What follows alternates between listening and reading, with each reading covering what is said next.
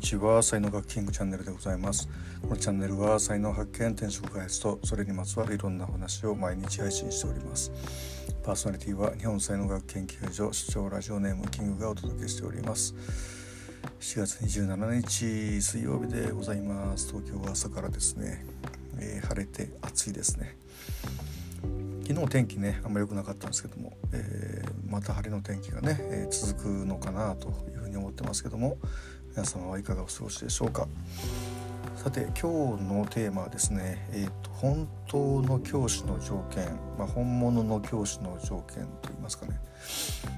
あのー、大学をね、えー、出て出てから僕すぐに、あのー、京都市の中学校の 英語のえー、教員になるわけですけどもまあ本当あの1年目にねあの先輩の先生に聞いた、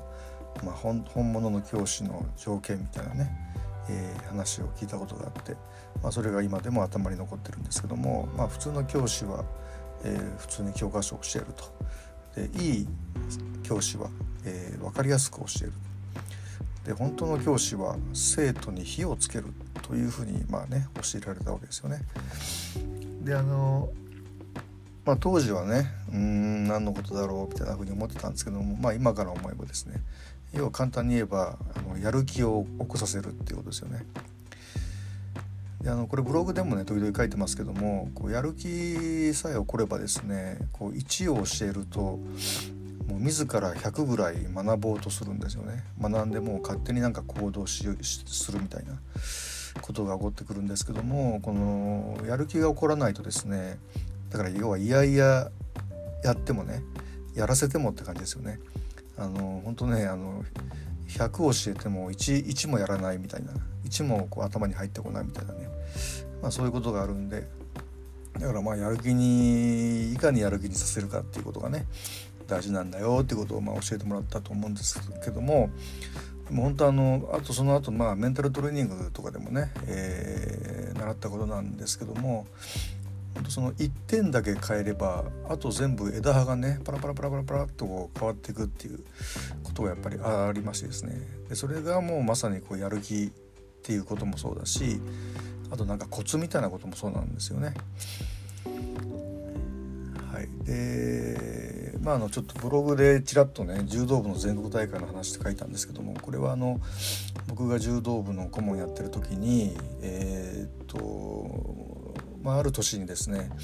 あの3年生の子が、えーまあ、個人戦で全国大会に出たんですよね。でそのこうなんていうんですかね現地で全国大会の会場でこう練習相手っていうかね、えー、やっぱ必要なんで 3年の子1人とあと2年生の子1人ですね、えー、まあ、連れて行ったんですよね。でその全国大会のこう練習会場って言ったら当たり前ですけどもこう全国大会出る学校がですね全国から来てましてですねやっぱその様子をこうもう見ながら練習をするってことになるんですよね。そしたらですねそのやっぱりこうね周りのこう学校の全国大会に出るレベルの学校のテンションって言いますかそういうのをま感じ取ってその2年生の子がねその帰ってきてからもうあのものすごく頑張るようになったんですよね。からそれまでそんなに頑張る子ではなかったんですけども すっごい頑張る子になってでももう次のその子が3年生になった時には本当にものすごく強い選手になったっていうね ことがあるんですけども、まあ、なんでそのやる気になったわけですよね要は。だからまあこう本物に触れるっていうふうな言葉が出たと思うんですけども本物というかね何でしょうね。その本物って言ってもその本物のこうオーラに触れるっていうかね。そういう世界が実際にあるんだっていうことをちゃんと肌で知るっていうかね、まあ、そういうふうなことだと思うんですよね。だからまああ変わるんだな人ってってやっぱりその僕自身のことというよりかはやっぱ生徒の変わる姿を見てそういう真実に気づくっていうことはねすごくたくさんあったなと思うんですね。でまあ1点だけね変えればいいだいいんだやる気にさせればいいんだっていうことだけでもですねでもまあやっぱりあの足らないこともあってやっぱこう枝葉を教えるというかねこうやり方を教えるっていうことも大事だなと思ったのがあの教員辞めてからですけどもニューヨークニューヨークニューヨークのね一人歩きツアーっていうのを僕やったことがあってでこれはですね、え、ある知り合いがですね、えー、ニューヨークって怖いところだから夜に 外に出ると危険だからずっとホテルにいたんですよっていう話を聞いてなんてもったいないことをするんだっていうふうにね思ってニューヨークってやっぱ夜が面白いんでそれでそのねニューヨークを怖がらずにあの一人で歩けるようになるツアーっていうのをやろうみたいな風に、まあ、思ったのがきっかけなんですよね。で、まあ、4泊5日ぐらいのね3泊5日ぐらいかなあのそれぐらいでお客さん最初は6人ぐらい、えー、集めてねで1日目は一緒に歩くんですよ。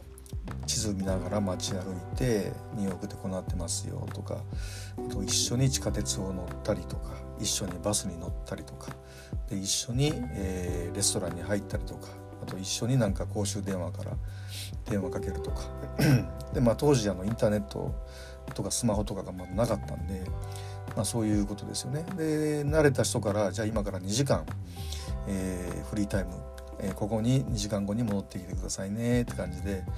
やってそれができた人は今度はじゃあ半日6時間後にここに戻ってくださいねみたいな感じでだんだんこう 話していって、まあ、帰る頃にはもう全員の人がですね、あのー、一人で歩けるようになるということだったんですけどもでもまあ面白いことがねいっぱい分かって、あのー、やっぱねみんな行きたいところがあるんですよやっぱり。で一人で行ける力がある人は行くんですけども一人で行けないまだ怖いなっていう人は誰かと一緒に行こうみたいな風にねなるんですよね。うん、だけどまあ本当自信がついてもうよっしゃ一人でも行けるわってなった瞬間にもう周りの人が何やってようが関係ないですよねみんなもうガイドブックに自分の行きたいところバーってその整理してコース考えてもう朝早くから夜遅くまでね一人で本当にニューヨークの街、えー、歩くみたいなことやってたんでだからまあ本当にやりたいことがあってやり方が分かればですねあのー、他の人がもう何やってると関係ないんだなっていうふうなことが分かったりとかね、えーまあ、お客さんの様子見ながらねそういうことを僕も学んだり、えー、しましたんですよね。はい、でそのまあ本当ね1回ツアーに来ればもう本当ニューヨークあと1人でもう行ってあの歩けるんで、まあ、なんとですねビジネスとしてはですねこれリピーターがいないというふうなことに なりましてあ俺って本当教えるのはすごくうまいと思うけどビジネスのビジネスが下手だなっていうふうにね思ったんですよね。ビジネスでうまくやろうと思うとやっぱね逆なんですよね。あのニューヨークは怖いとこだからもう僕のツアーに必ず来てください。みたいな風にやるとみんな怖がってあの僕が案内するみたいなのについてくるんですけどもそれってもう自立させないような感じじゃないですか こんな悪どいビジネスは僕はできないなっていうふうにやっぱり思うんですけどもでもやっぱり稼げるビジネスってやっぱそんな感じなことが多いんですよね。